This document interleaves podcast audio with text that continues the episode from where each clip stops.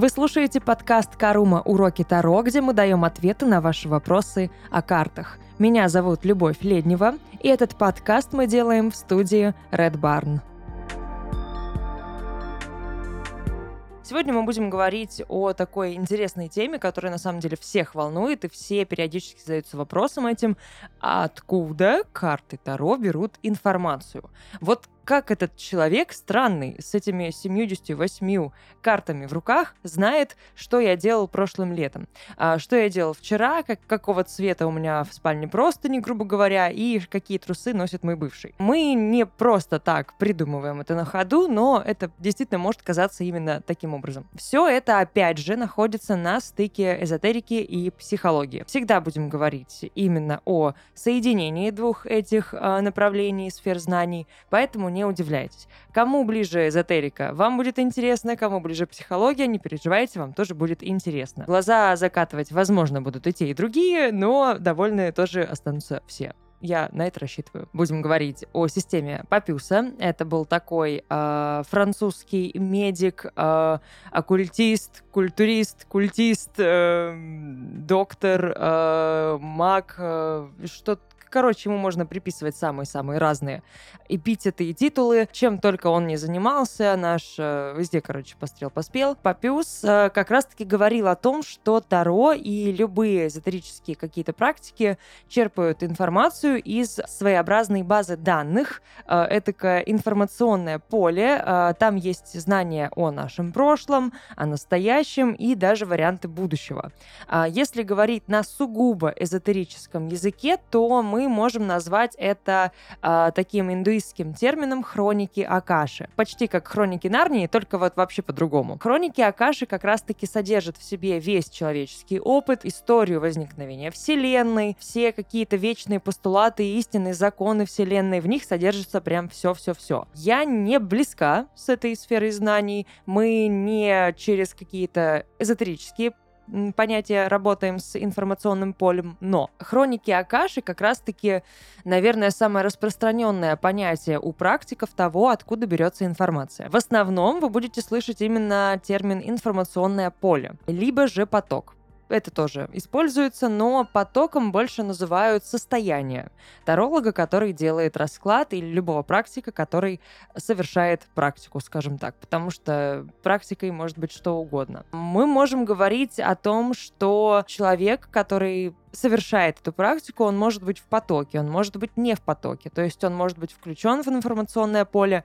а может быть и не включен. А, дни бывают разные. Это может э, кто-то может говорить, что это зависит там от Луны, от звезд, от Солнца, от дождя, от президента, от настроения, от несвежей каши. Неважно от чего, или даже банально песня прозвучала первая, выходя, когда человек выходил из дома, не та, и все настроение уже задается неправильное, и человек не в потоке. Просто кто-то будет конкретно к чему-то привязывать, да, вот это состояние. А, я это больше ассоциирую, наверное, с личной сонастроенностью, с темой, с задачей, с колодой или с чем угодно, что там у человека будет в руках, да, то есть мы можем здесь говорить не только о картах Таро, но и о рунах, например, потому что это все, ну, крутится вокруг одного центра информации. Как еще мы можем называть те же хроники Акаши. Коллективное бессознательное, ноосфера, а, опять же, да,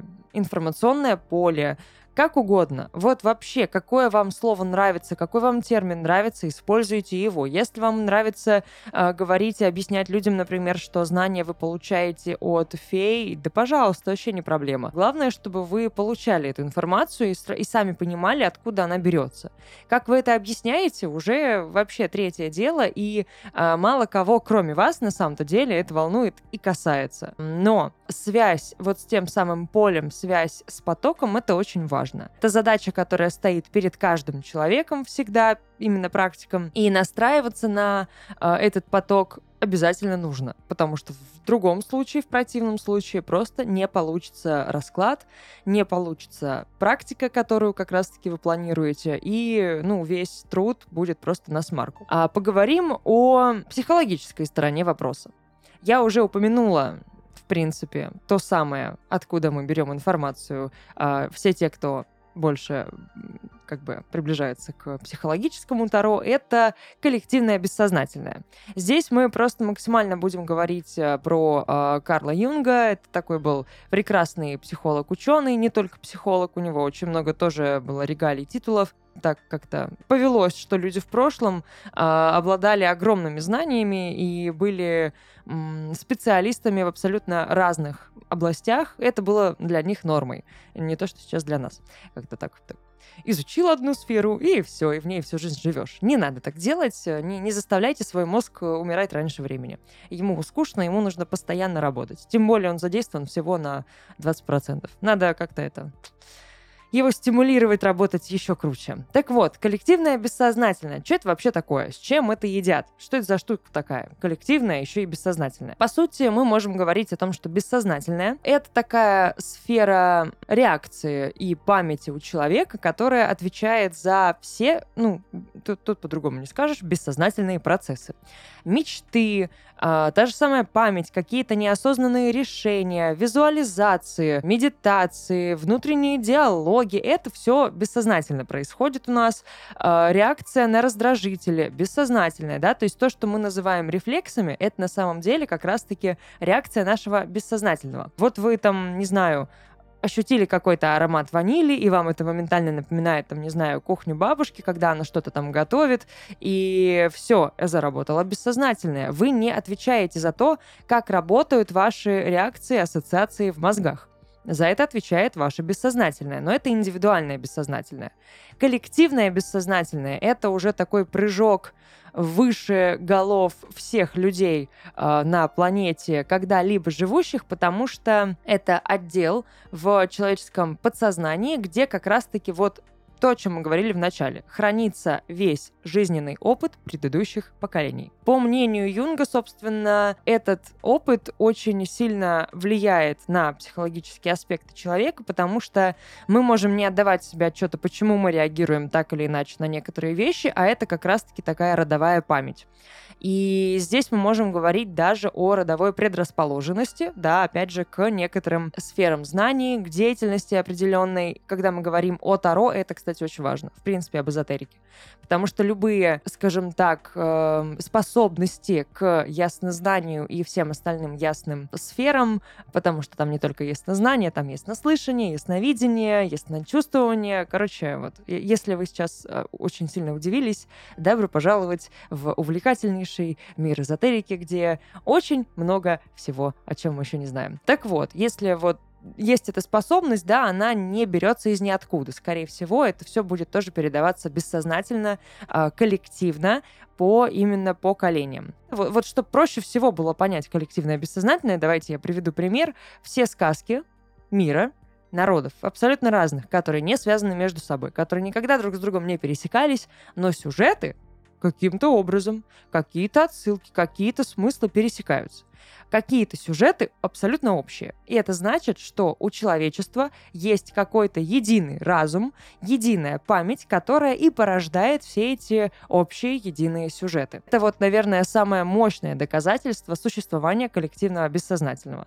Ну и все эзотерики практики, которые все-таки откуда-то берут информацию. Да что ж такое, да? Ну, если они что-то знают, значит, что-то все равно есть. Коллективное бессознательное у нас не поддается изменениям и корректировке. То есть, если мы говорим именно именно о прошлом и настоящем, да, это просто база э, данных. И мы в нее заглядываем, мы берем из нее то, что нам нужно, выходим, закрываем на ключик обратно, тушим свет э, и говорим спасибо большое, придем завтра в это же время или не придем. Там есть данные о возможных вариантах будущего, но мы опять же говорим о том, что мы не меняем эти данные, мы не меняем э, вероятности мы даем вероятности, мы их показываем, и мы помогаем прийти к одной из этих вероятностей. Поменять в коллективном бессознательном что-то почти невозможно. Ну или крайне-крайне сложно и нежелательно. Давайте не будем подрывать нашу, наш общий мозг, а то ну, любые травмы мозга, любого мозга, как, каким бы он ни был, индивидуальный, коллективный, это нежелательно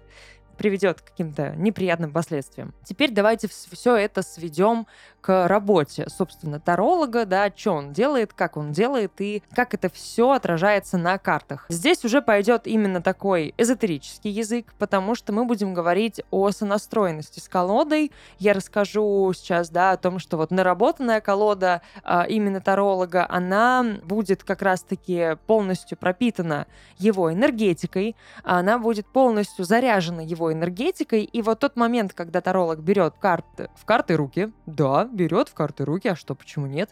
Э, эзотерики так и делают обычно. Берет в руки карты, происходит вот такая вот искра бури безумия, они соединяются, ну и замыкание, да, в такой э, электрической цепи, э, где как раз-таки все случилось в итоге. Вот вот эта вот искорка пробегает, и они друг друга чувствуют, и все прекрасно. Как раз-таки вот эта энергетика и вот эта колода помогают тарологу легко входить в информационное поле и получать оттуда а, ту информацию, которую а, ему необходимо получить. Но всегда очень важна отправная точка, а, важно а, состояние, в котором делается расклад, потому что чем беспристрастнее таролог, мастер, тем э, лучше и качественнее получится работа, которую он делает.